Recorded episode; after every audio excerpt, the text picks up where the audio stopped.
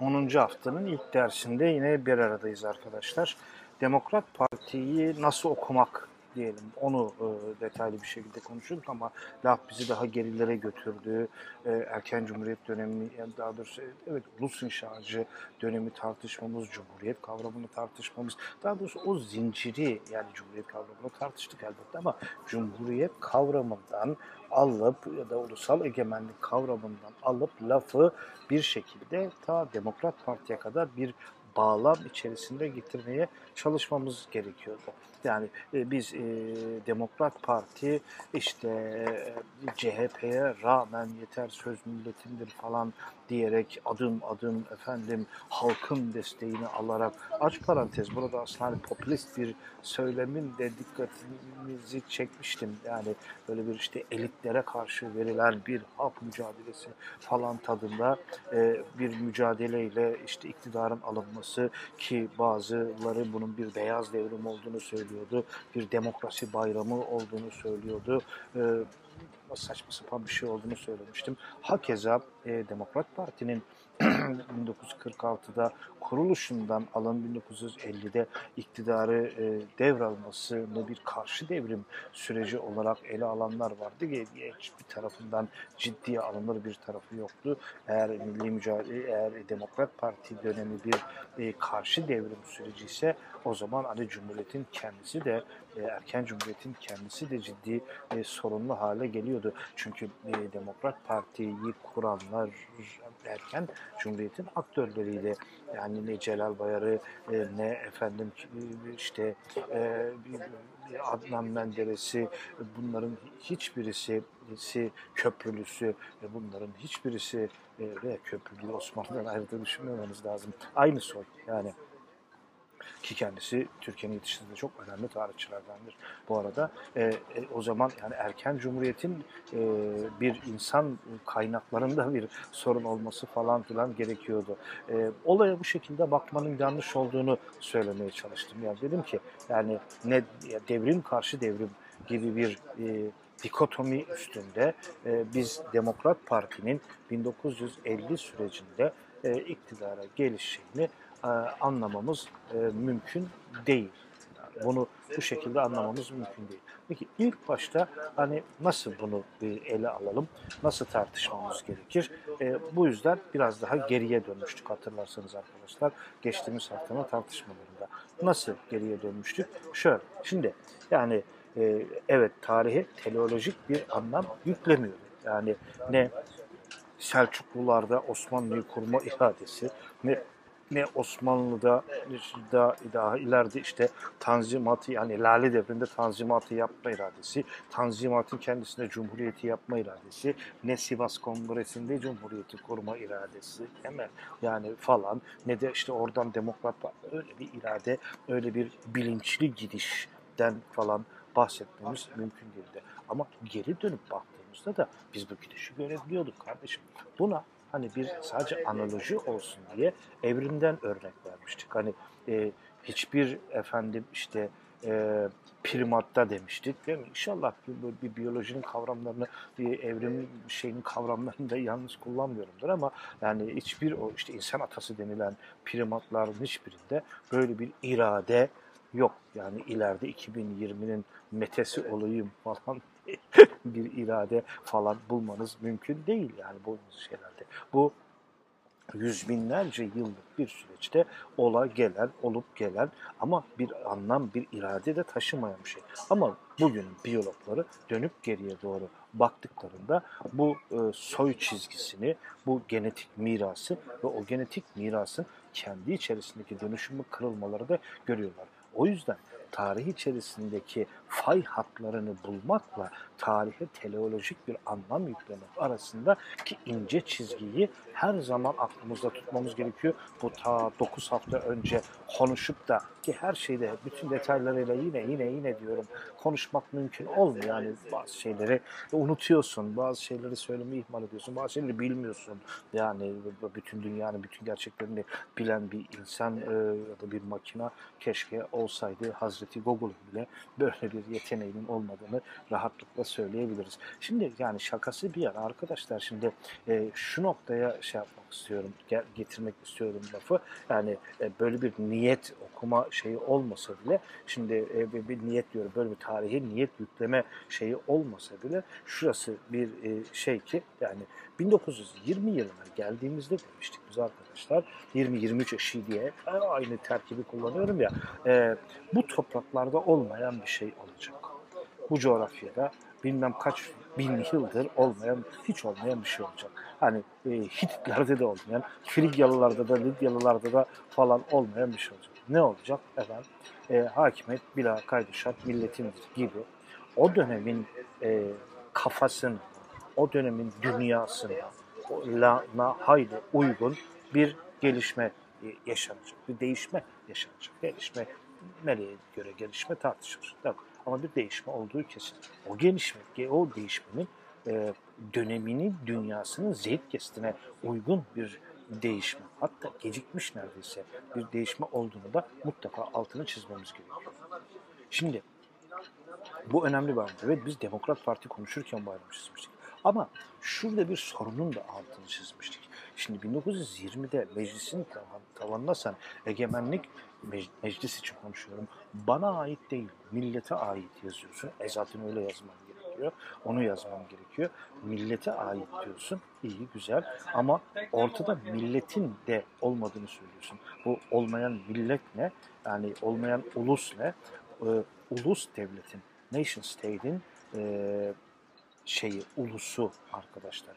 Nation state'i özellikle söylüyorum çünkü modern bir bir e, e, siyasal örgütlenmeden bahsediyoruz. Kapitalizmin siyasal örgütlenmesinden bahsediyoruz. Osmanlı kapitalistleşmesi belli bir şeyinden sonra ulus devlete doğru dümen kıracak. Ama bu dümen kuruş öyle bir günde, bir saatte birden Cumhuriyet'in ilanına falan tabii ki yol açmayacak. Uzun bir süreçten sonra yine diyorum bilinçli bir süreç değil. Ama biz geriden ileriye bilinçsiz bir süreç ama bugünden düne doğru baktığımızda biz gelişim buraya doğru olduğunu ayan beyan biliyoruz tabii ki. Yani o anlamda e, buraya doğru dümen kıracak ve e, bir şekilde e, burada bir e, hakim işte ulus egemenliğine dayalı bir siyasal iktidarın, bir ulus devletin kurulması da mümkün olacak. Yalnız işte bu ulus devlet sorunlu bir ulus devlet. Yine diyorum bak Demokrat Parti konuşuyoruz diye geçen hafta da söylemiştim. Bu sorun, bu kuruluş sorunlu bir kuruluş. Çünkü bir, hukuki olarak sadece efendim e, hakimiyet padişah milletindir yazıyor, yazıyorsun. Bunun pratikte hiçbir açık e, izahatı yok. Şu da değil. Yani bugün herhangi bir şey, İngiltere'yi ele alıp da bir efendim da Amerika'yı ele alıp da ne kadar halk hakimiyeti var orada sorusunu çok ciddi bir şekilde sorup bununla ilgili akademik cevaplar verip hatta negatif cevaplar verebilirsiniz. Yani bir e, kapitalist ulus devletli ulus egemenliğinin bir sanrı, bir hayal, bir tahayyülden öte hiçbir şey olmadığını da tartışabilirsiniz. Biz onu tartışmıyoruz. Yani o tür teorik tartışmalara hiç girmiyoruz. Hatta biz direkt olduğunu farz ediyoruz.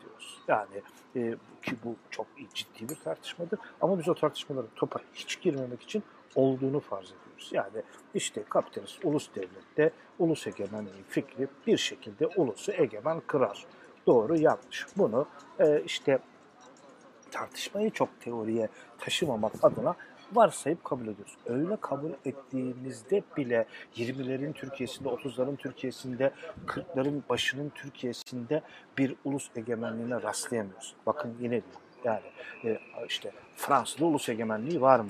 Yani acaba Fransız parlamentosu Fransız halkının egemenliği etkili bir şekilde kullanılmasında efendim, siyasi partilerin meclisi, farklı parlamentoları şunları bunları ne kadar etkin rol oynuyorlar. Bunlar gerçekten de e, Fransa'da bir ulus devletin var olduğundan bahsedebilir miyiz? Bunlar ciddi, e, ciddi teorik tartışmalar olarak e, şey yapılabilir, e, kaydedilebilir. Ama hayır, yani bizim verdiğimiz şu anda bu da değil. Yani yani biz bunun evet kabul edilebilir diyoruz, var diyoruz, olur diyoruz. O zaman bile diyorum size Cumhuriyet'in 1920'lerdeki hakimiyet bila kayduşak milletindir lafı sorunlu bir laf oluyor.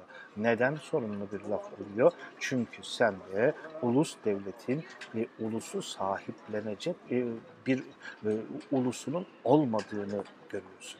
Bunu ben görmüyorum. Tamam ben de hani ben de siz de bugün baktığımızda görebiliyoruz da o dönemin ulusu da o, o dönemin e, karar alıcıları da e, da a, aynı şekilde görmüyorlar bunu. Bir ulus inşası sürecine giriyorlar. Bu ulus inşası süreci aslında çetrefilli de bir süreç. Çünkü hakimiyet bila kaydu şart milletindir yazıyorsun.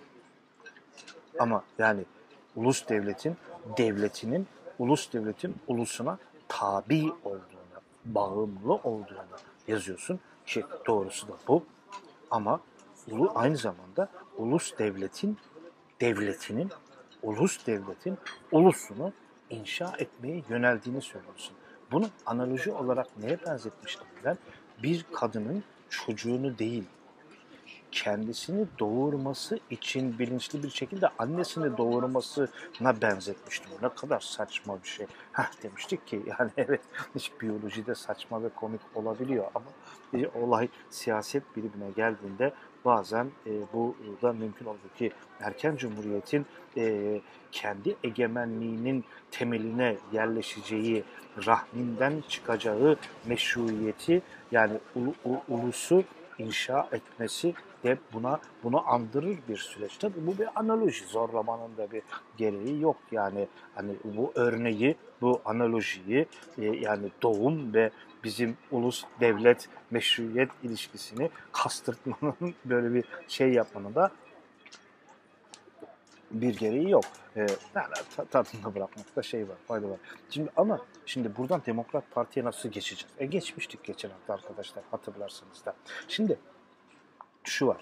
E, demek ki erken cumhuriyet dönemi sorunlu bir şekilde, problematik bir şekilde de olsa e, bir ulus inşası sürecini beraberinde getiriyordu. Çünkü cumhuriyetin bir devleti şeklen en azından, kabuk olarak en azından, e, bir e, dışarıdan bakılınca en azından Fransa'ya benzeyen, ne bileyim Amerika'yı andıran, İngiltere'yi min kokusunu veren ne diyeyim daha size bilmiyorum bir ulus devlet var ortada.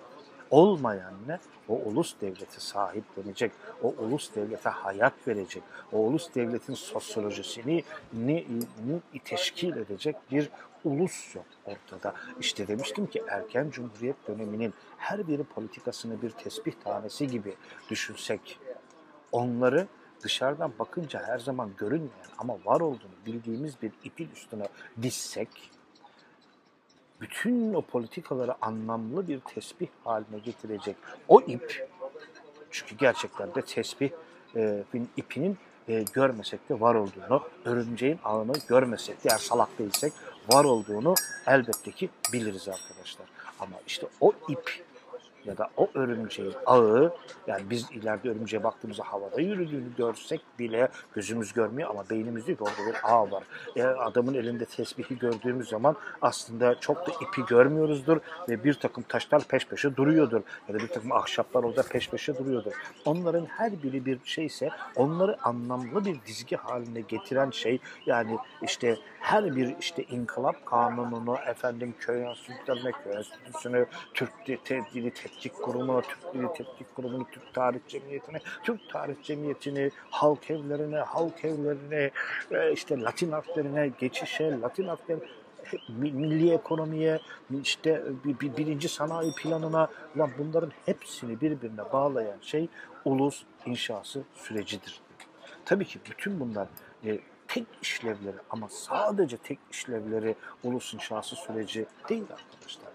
Elbette ki başka alt yan amaçlarından da bahsetmek mümkün ama son analizde e, derler ya hani son analizde bunlara bir şekilde ulus inşası sürecine bağlayabiliriz. Çünkü uzun e, dönüşüm sürecinde Osmanlı'nın tanzimatı sürecinde ağırlık noktası hep devletin modernleşmesi toplum burada hiç ortada yok demiyoruz. Ama daha bağıl, daha ikincil, daha daha görece önemsiz, relatif önemsiz kalmış diye.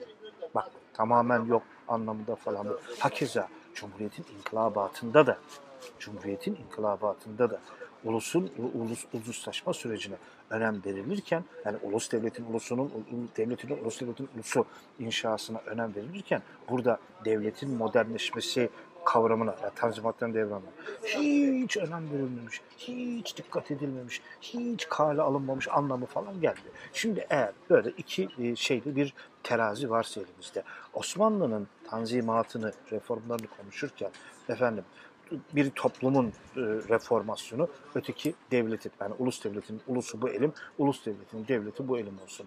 Ulus devletinin devleti Osmanlı tanzimatında daha ağır basıyor. Yani tanzimatın kendisi, fermanlar, anayasalar, e, efendim kanunlar, memneler, hepsi hepsi hep ya ta ki Cumhuriyet'in ilanı dahil meclisler, meclis kapanması, meclisin açılması, o şu bu bir sürü bir şeyler bahsediyoruz. Yani burada burada toplum daha yukarıda şey dev, devletin kurumsal modernleşmesi daha belirgin. Peki ama bunda da bir şey var, ağırlık var elbette ama ağırlığı az. Şimdi Cumhuriyet'in inkılabatına geldiğimizde onların kavramlarıyla konuşuyorum. Er değiştirme var. Ama yine bunun üstünde de bir ağırlık var. Ama burası çok daha belirgin. Burada çok az bir ağırlık var. Buradaysa çok çok çok daha fazla bir ağırlık var e, diye düşünebilirsiniz. Görece bir fark. Heh, bu bu görece farklılık, denge farklılığı işte ulus devletin ulusu, ulus devletin de, devletin ulus devletin ulusu diye benim böyle bir seriye bağlayıp söylediğim şey var. Ha işte orayı orayı çizen temel espri de bu arkadaşlar. Şimdi Demokrat Parti aslında yavaş yavaş bu kuvveden fiile geçişin şeylerini çiziyordu. Kuvve dediğimiz neydi? Hakimiyet bila kaydı şart milletindir. Bu bir ulus egemenliği e, deklarasyonuydu arkadaşlar. Ve bu haliyle bu coğrafyada, Küçük Asya'da, Anadolu'da muazzam bir dönüşümü temsil ediyordu. Ve gerçekten de Cumhuriyet'in bir erdem olduğunun altını çizen en önemli unsur buydu. Cumhuriyetin erdemi ne padişahın lağvedilip Cumhuriyetin kurulması, ne Atatürk'ün onu yapması, ne şu, ne o, ne bu. Cumhuriyetin erdemi hakimiyetin bila kaydışar millete verilmesiydi. Bu 1920-23 eşiğinin olağanüstü bir başarısıydı, bitti. Ama bu başarının bir üst sınırı da vardı. Yani başarı bir yerde tık duruyordu. Yani daha ileri gidebilir miydi? Keşke. Ama yani o yani biz bir tespit yapıyoruz yani ne yapabiliriz ki başka zaten e, duruyordu. Durduğu yer işte bu kuvveden fiile geçmekti. Kuvveyi inşa ediyor, hakimiyet bila kaydu şart milletindir diyor Gel gelelim gerisini getirelim. Gerisi Demokrat Parti ile gelecek. Gerisinin geldiği yer arkadaşlar unutmayın Demokrat Parti'nin geldiği ile gerçekleşecektir. Ama burada yine ne demiştik arkadaşlar? Ne Cumhuriyet'in ilanı süreci şu bu işte milli müca milli mücadele falan filan işte Osmanlı'nın ilave edilişi, Cumhuriyet'in kuruluşu, milli mücadele ne bunu sadece Atatürk öznesine bağlayarak açıklayabilirsiniz. Atatürk'ten daha geniş bir sosyal bilim kavram setine ihtiyacınız var. Öyle açıklamaya çalıştım. Ve bunu Atatürk'ü e, tenzil itibar etmek için yapmadığımı söyledim. Yapmamıştık da yani. Yani Atatürk ki bu süreçte hem Mustafa Kemal'in hem kurucu kadronun hepsinin gerçekten çok önemli roller oynadığını söylemek gerekiyor. Ama e, tarih asla öznelerin e, efendim e, salt öznelerin iradesiyle hani ne örneği vermiştim? Ali camı kırdı, Ali özne e, kırdı, yüklem nesne, cam nesne öyle olmuyor böyle tarih olmuyor. Aynı şey arkadaşlar yine biz farklı veçede CHP düzeninde konuşmuştuk. Yani CHP inkılaplar yaptı, CHP Cumhuriyeti kurdu, CHP e, işte halk evlerini açtı, CHP e, dil reformu yaptı, CHP şapka hiçbiri doğru değil. CHP halka zulmetti, CHP bize eziyet etti, CHP katliam hiçbiri doğru değil. Bunlar olmadı mı? Oldu. Ama burada da Ali camı kırdı, CHP Cumhuriyeti ilan etti. Ali camı kırdı, Atatürk Cumhuriyeti ilan etti. Atatürk düşmandan bizi kurtardı gibi bir özne yüklem, nesne, özne nesne yüklem öyle bir şey yapamaz. Aynı şey, aynı şey, aynı şey Demokrat Parti'yi konuşurken de geçerliydi. Yani bu egemenliğin kayıtsız şartsız millete e, ait olması esprisinin e, teoriden fiiliyata, kuvveden fiile geçmesinde geçmesinde Demokrat Parti'nin de önemli bir rolü vardı. Ama burada da aynı şey yine Ali camı kırdı, özlemesine yüklem Demokrat Parti işte milleti egemenliğini verdi. Hayır, hayır, hayır. Birincisine de hayırdı. ikincisinde de hayır. Bu Demokrat Parti muhabbetinde de hayır. Ama bu ne milli mücadele Atatürk'ün değerini, ne erken cumhuriyet döneminde CHP'nin değerini, ne de bu işin kuvveden fiile geçmesi sürecinde e, Demokrat Parti'nin değerini azaltan, önemsizleştiren, sıfırlayan şeyler değildi arkadaşlar. Peki şimdi aslında biraz daha buradan bizi, bizi farklı bir yere doğru da geçmeye çalışalım. Nereye geçmeye çalışalım? Şu kopuş şey aşamasına da bir miktar değinmek gerekiyor arkadaşlar. Cumhuriyet, Osmanlı Cumhuriyet, kopuş devamlılık bu bir ara bir dönem belki hala çok e, şiddetle tartışılan bir şeydi ve bu ara galebe çalan Osmanlı ile Cumhuriyet'in devamlılığıydı. Ben bu dizgenin de kendi içerisinde saçma olduğunu düşünüyorum. Yani saçma olan şu, devamlıydı olanı saçma, hayır kopuştu olanı saçma falan değil. Şeyi, yapıyı kopuş versus devamlılık e, ekseninde koymanın saçma olduğunu düşündüğümü söyleyebilirim. Yani bu şekilde bakamayız. Çünkü bir kere, yani dakika bir elimizde şu var. Bir sosyal bilim tartışması böyle olamaz. Mümkün değil nerede durduğunuzdan bağımsız şey olarak da yani ne düşündüğünüzden bağımsız olarak da siz bir sosyal olayı erken cumhuriyet, cumhuriyetin ilanı ne yapıyorsanız adın işte yani yani e, önce siz tartışamazsınız. Ama bu önce işini de yani e, cılkını çıkartırsak da biz o zaman e, Cumhuriyeti Hititler kurduya falan gitmemiz gerekecek yani. Bunun şeyi de yok. Şimdi o zaman dizgeyi düzgün kurmakta da fayda var. Yani yani bu yani o ya da Osmanlı Selçuk Cumhuriyeti Selçuklar kurduya kadar gitmem falan gerekiyor. E şimdi zorlarsan mantıksal sonuçlarına kadar gitmeye çalışırsan bir her, her bir toplumsal yapıyı bir öncekinde ara, her bir toplumsal yapıyı bir öncekinde ara. İşte bu iş böyle olmuyor. Bu iş böyle olmuyor. Şimdi Peki o zaman eldeki malzememizi bir şey yapalım. Şimdi her toplum kendi e, yani dönüşürken e, kendi yapısını referans alarak dönüşür. O zaman bir devamlılık varsaymak zorundasındır.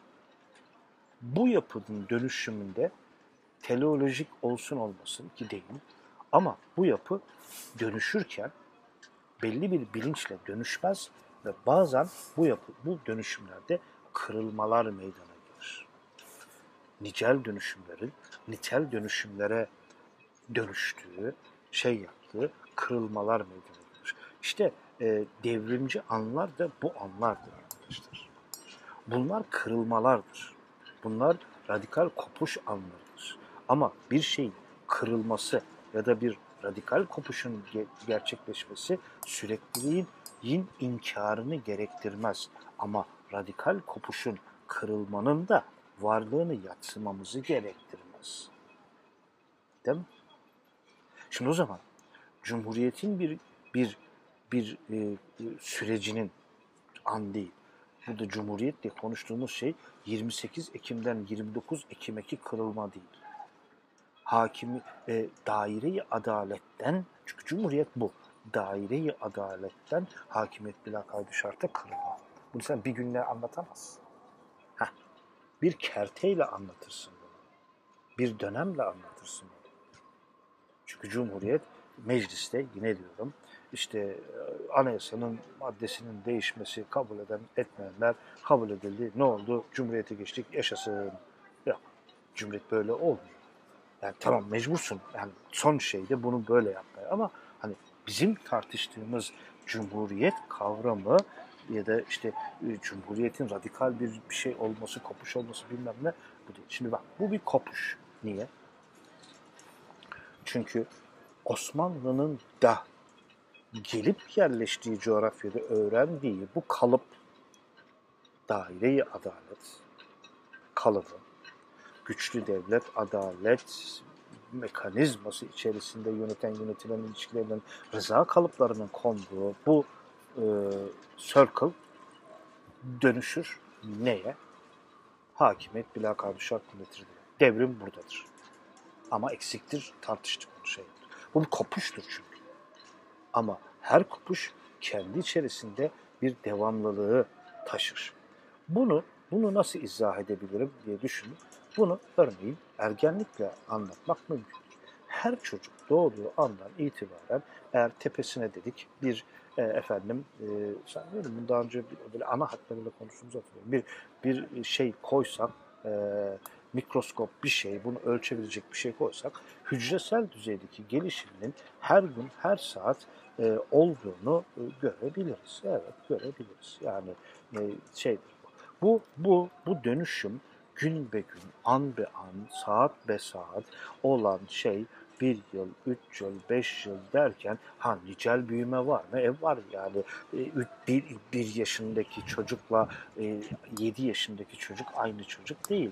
Bakın bir e, nicel değişim görüyoruz burada yani sekiz, dokuz, on, on bir derken arkadaş bir bakıyorsun ki nicel değişimin belli bir anında bu nicel değişimdeki birikme bir nitel değişime doğru dümen kırar. İşte sana kopuş. E kopuş da ergen oldun diye bir, bir, bir öteki yaşantının yani sıfırdan hani DNA'larını, kromozomlarını, e, hücrelerini falan sıfırlamadın mı birader? Sen gene devam içerisindesin. Sen gene devam içerisindesin. Bilmiyorum derdimi anlatabildim. Bu kopuş bir andır bir andır. 29 Ekim birileri Cumhuriyeti ilan ettik der. Ama o an o an değildir. Çünkü oraya seni taşıyan nicel değişimlerin birikimidir. Peki bu nicel değişimin nitel değişime hangi gün, hangi saat dümen koyar? Hangi sorunlar e, bir sürü çeşitli şey sayabiliriz. Çünkü A şahsının çocukluktan ergenliğe geçişinde yaşadığı sorunları ya da yaşamadığı sorunları ya da kolaylıkları B şahsı yaşamamış olabilir. Ya da yaşadığınız topluma ya da aynı toplumdaysanız o toplumda yaşadığınız döneme ya da cinsiyetinize göre de sizin kendi vücudunuzdaki nicel değişimi, nitel değişime doğru o dönüşümü süreci, yani ergenliğinin sürecinin yarattığı sorunlar, kolaylıklar, şunlar, bunlar elbette ki değişecektir. Ama değişmeyen nedir? Nicel değişim belli bir yerde sizi kopuşa ve bu kopuş arkadaşlar ve bu kopuş tek boyutlu bir kopuş değildir. Ergenliği de sadece biyolojinin terimleriyle açıklayamazsınız. Neyle açıklarsınız? Kültürle açıklarsınız, efendim işte hukukla açıklarsınız çünkü reşit oluyorsun. Yani bir müddet sonra reşit olacaksın sen. Ya biyolojiyle açıklarsın, kimya ile açıklarsın, ya ne bulursan onunla açıklarsın. Açıklayabileceğin bir sürü şey var. Bir sürü boyutu var. Ya da bakın yani bu ergenlik için alın bir kenara koyun. Farklı bir yerden bakalım. Şimdi biz e, anne ve babalarımızın devamı mıyız değil miyiz? İşte ortada iki entite var, iki birey var. Babam ve ben. Şimdi bir biyolog gelse ve dese ki değil baba sen dedenin aynısısın. Doğru. Yani bize bir tomar tahtaya genetik bilimiyle ilgili ne bileyim işte soy falan işte ile ilgili e, işte X, Y, Z'ler, kromozomlar, DNA'lar, deoksiribonükleik asitler, hedeler, hödeler bir sürü ya bizim aklımızda basmıyor zaten. Evet ben diye bir şey yokmuş. Ben dedemin bir karbon kopyasıymışım. Vay be. Ama e, bir psikolog gelse, bir ne bileyim sosyolog gelse de e, dedemin ve benim, babamın ve benim ayrı kişiler olduğumu, ayrı bireyler olduğumuzu, ayrı dünyalarımızın olduğunu, e, aynı toplumda yaşıyor olsak bile o topluma yüklediğimiz anlamların, o toplumun birey olarak bize yüklediği anlamların, toplumsal kurum içerisinde toplumsal kurumlara yüklediğimiz anlamların ve toplumsal kurumların bize yüklediği anlamların farklı olduğunu bize söyleyecektir ki o da doğrudur. Peki hangisi haklıdır? Bir aslında benim hiç olmadığım ve aslında babamın, aslında dedemin, aslında dedenin babasının, aslında dedenin babasının babasının olduğunu falan. Bak hep bir öncekinde arama işine gidersen yani hepimiz Adem'iz deyip çıkacağız işin içinden. Ee, yani. Değil mi? E peki ben kimim? Biz niye o zaman birden fazla insanız hepimiz Adem'sek? Değil mi? Yani bu işte biz Osmanlı'nın devamı biz e o zaman Osmanlı Selçuklu Selçuklu bilmem kim bilmem kim bilmem kim falan gittik gene ya ta ilk insan mitosuna falan o zaman biz yokuz. Hayır işte bu bu aradaki dengeyi doğru tutturmak gerekiyor. Devamlılık ve kopuş aslında aynı e, şeyin e, e, iki farklı boyutundan bahsediyoruz. Tıpkı ergenlik örneğinde olduğu gibi tıpkı babam ve ben örneğinde ya da işte babanız siz, anneniz siz örneklerinde oldukları gibi arkadaşlar. Yani hepiniz e, hepiniz annenizin birer tek ben de yani işte annemin bir işte genetik tekrarıyım. Yani öyleyim. Yani işte bunun elbet bir biyolojik açıklaması bir tıp biliminde açıklaması var arkadaşlar. Yani bize bir hoca otursa şimdi e, gerek yok. Tıp fakültesi ikinci sınıftaki bir arkadaş otursa bize bunu ballandıra ballandıra anlatma şansına sahiptir. Şimdi e, e, e, ama e, ne diyorum yani bir psikolog arkadaş, bir sosyolog arkadaş, bir sosyal bilimci arkadaş otursa bizlerin nasıl ayrı ayrı bireyler olduğumuz, bizim hiçbir şekilde birbirimize alakasımızın olmadığını falan anlatsa evet, doğru. Yani yani e, işte hasbel kadar e, dedenizi hiç tanıma babanızı hiç tanıma şansınız olmasa çok ayrı büyümek zorunda kalmış olsanız e, evet yani o adamla 30 yıl sonra tanışsanız e, muhtemelen o adamı o, yani bir anda yüzüne bakıp da benim babamsın sensin falan deme ihtimaliniz ancak Emrah filmlerinde eskiden olabilecek şeylerdi yani normalde olabilecek demek ki apayrı insanlarız biz ya demek ki o da doğru. Hangisi doğru? Hangisi doğru değil? Her ikisi de doğru. Ya şimdi lafı dağıttık, daha dağıttık. Yani biz Demokrat Parti konuşuyorduk, biz Cumhuriyet konuşuyorduk, kopuştu şeydi geldik buraya. Ya yok arkadaşlar biz hiçbir şeyi dağıtmadık. Biz baya baya Cumhuriyet'in bir kopuş olup olmadığını mı, devamlılık olup olmadığını mı aslında bunları tartışmıyoruz da doğru. Neyi tartışıyoruz? Çünkü bu dikotominin saçmalığını e, tartışıyoruz. Yani kopuş versus devamlılık. Acaba o mu haklı, bu mu haklı? Hmm, ikisi de haklıymış. Hayır değil yani onu da demedik biz. Bak şimdi ikisini de içinde barındıran daha geniş bir dizgede düşünmek gerektiğini söylemek orta yolcu bir şey. Yani yani ne işte hani ne şiş yansın ne kebap derler yani hani hem ona yaranalım hem buna yaranalım hem kopuş diyelim hem şey diyelim tipik sosyal bilim triidir bunlar.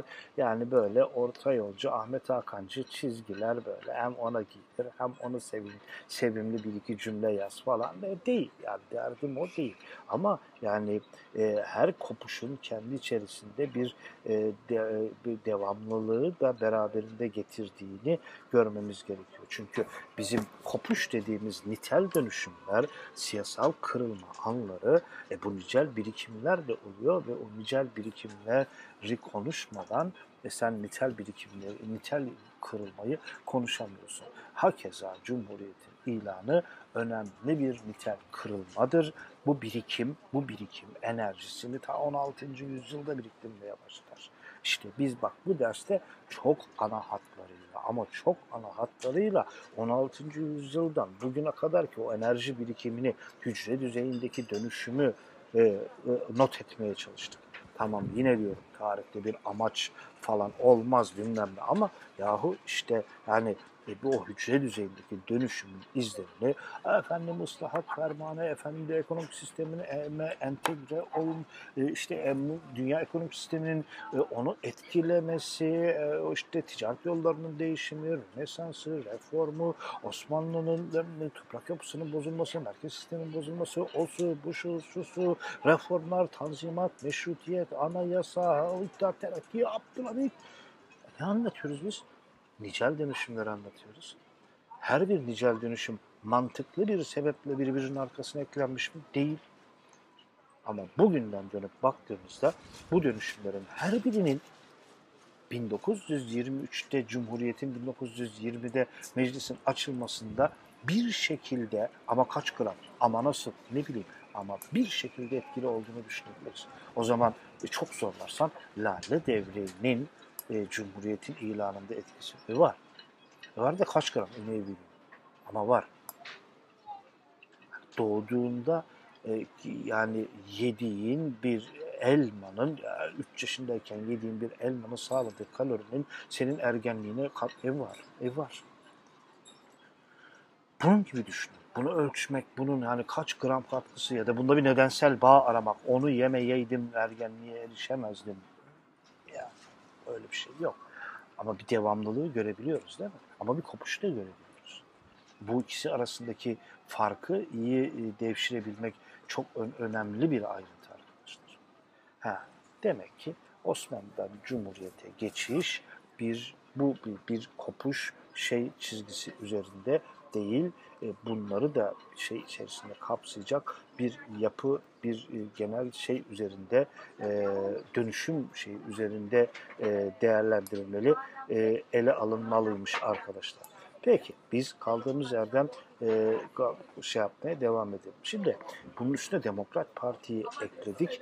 Demokrat Parti de bu işte kırılma dediğimiz, devrimci bir dönem dediğimiz Cumhuriyet dönemini ki onu devrimci kılan şey 29 Ekim'den de geniş düşündüğümüzde işte o yöneten yönetilen ilişkilerindeki dilin, gramerin dönüşümüydü arkadaşlar. Orada bunu arayacaktık. Onun onun demosa doğru yayılması diyelim onun daha genişlemesiyle, onun topluma doğru, halka doğru daha daha daha daha genişlemesiyle alakalı bir süreçti. Peki e, orada hiç yanlış olmadı? E, oldu olmaz olur mu? Yani her doğrunun içerisinde de bir tomar yanlıştan bahsetmek gerekiyor yani. E, orada da devreye popülizm şeyi girdi. Yani bu popülizmi a, anlatmaya çalışırken hani bu popülizm tartışmalarında hani şu mesela yani e, e, daha böyle halka, topluma yani e, daha böyle istediği şeyi ne bileyim yani e, o bir yani halkın istediğini verdiğin zaman popülist oluyor anlamı falan filan yok. Yani böyle bir elit karşısı dili e, şey yapmadan böyle bir o e, onun içerisindeki bir lider kültürü şey yapmadan falan popülizm tartışmak da mümkün değil ama yani bir, bir, bir işte e, Chantal Mouffe ve Ernst Laclau'nun işte mesela Laclau işte e, şeye popülizme olumlu da bir anlam yüklüyor. Yani bu bu beçesi de vardır falan diyor. E doğru da diyor. Yani doğru da diyor derken de popülizm iyidir anlamında falan filan değil. Ama yani bu e, işte hakimiyetin bilakaydı şart millete açılması e, sürecinde yani dedik ya Demokrat Parti kuvveden fiile geçme işini şey yapıyor diye. Buradaki üst sınırsa popülizm oluyor. Buradaki üst sınırsa popülizm oluyor. Yani böyle daha e, kuyrukçu, halk kuyrukçuluğu daha bir işte kitleye hoş görünme çabası, e, bir işte elitlere karşı kitle kültürünü şey yapma çabası ile ana hatlarıyla çizilen bu popülist e, şeyler e, de Demokrat Parti'nin e, üst sınırını oluşturacak. Yani siz isterseniz ki ilafeti getirsiniz. Bunu Demokrat Parti'nin e, şeyinde söylüyor. E, işte Demokrat Partiler kendisini e, tam da hükümetten hükümetin düşüreceği zaman e, hükümeti düşürmeyin. Tek tek bakanlar istifa etsin. Aman yeter ki biz bu CHP'lilere rezil kepaze olmayalım falan filan diyeceklerine e, Menderes işte o dönemde bu tartışma gündeme gelecek. Orada söyleyecek bunu. Ya da işte e, Menderes'in uçak kazasından sonra böyle bir kahraman ilan edilmesi, İstanbul'daki camilerin halılarını kendi parasından yaptırdığı söylemleri, e, yani bir sürü şey bulabiliriz bu şeyde. E, bunlar da bu işin üst sınırını oluşturuyor. Yani nasıl şimdi Cumhuriyet çok önemli bir değişimcilik bunun üst sınırı. E, yani o kağıt üstünde kaldı. Yani Demokrat Parti burada önemli bir mihenk taşıydı dedik. Evet onun üst sınırda bu böyle daha hani e, bireylerin hakları, işte demosun genişlemesi, insanların siyasal sosyal hak sahibi olmaları falan filan değil de daha popülist bir dille falan da oluyor. Peki bu değişecek mi? E çok da değişmeyecek. Türkiye popülizm batağında, popülizm şeyinde epey bir süre farklı veçelerle, farklı şeylerle şey yapılacak. Aslında bununla ilgili farklı şeyler de söylenebilir. Yani e, e, toplumla kurduğu ilişkinin e, şeyleri e, sağlıksız olduğu yerlerde popülizmin biraz daha hmm, popüler olduğunu söylemek mümkün olabilir mi? Herhalde olabilir. E, neden olmasın? E, bu noktaya da e, aslında unutmamak gerekiyor. Şimdi elhasıl kelam 14 Mayıs 1950 tarihine geldiğimizde arkadaşlar e, 27 yıllık tek parti dönemi sona erer.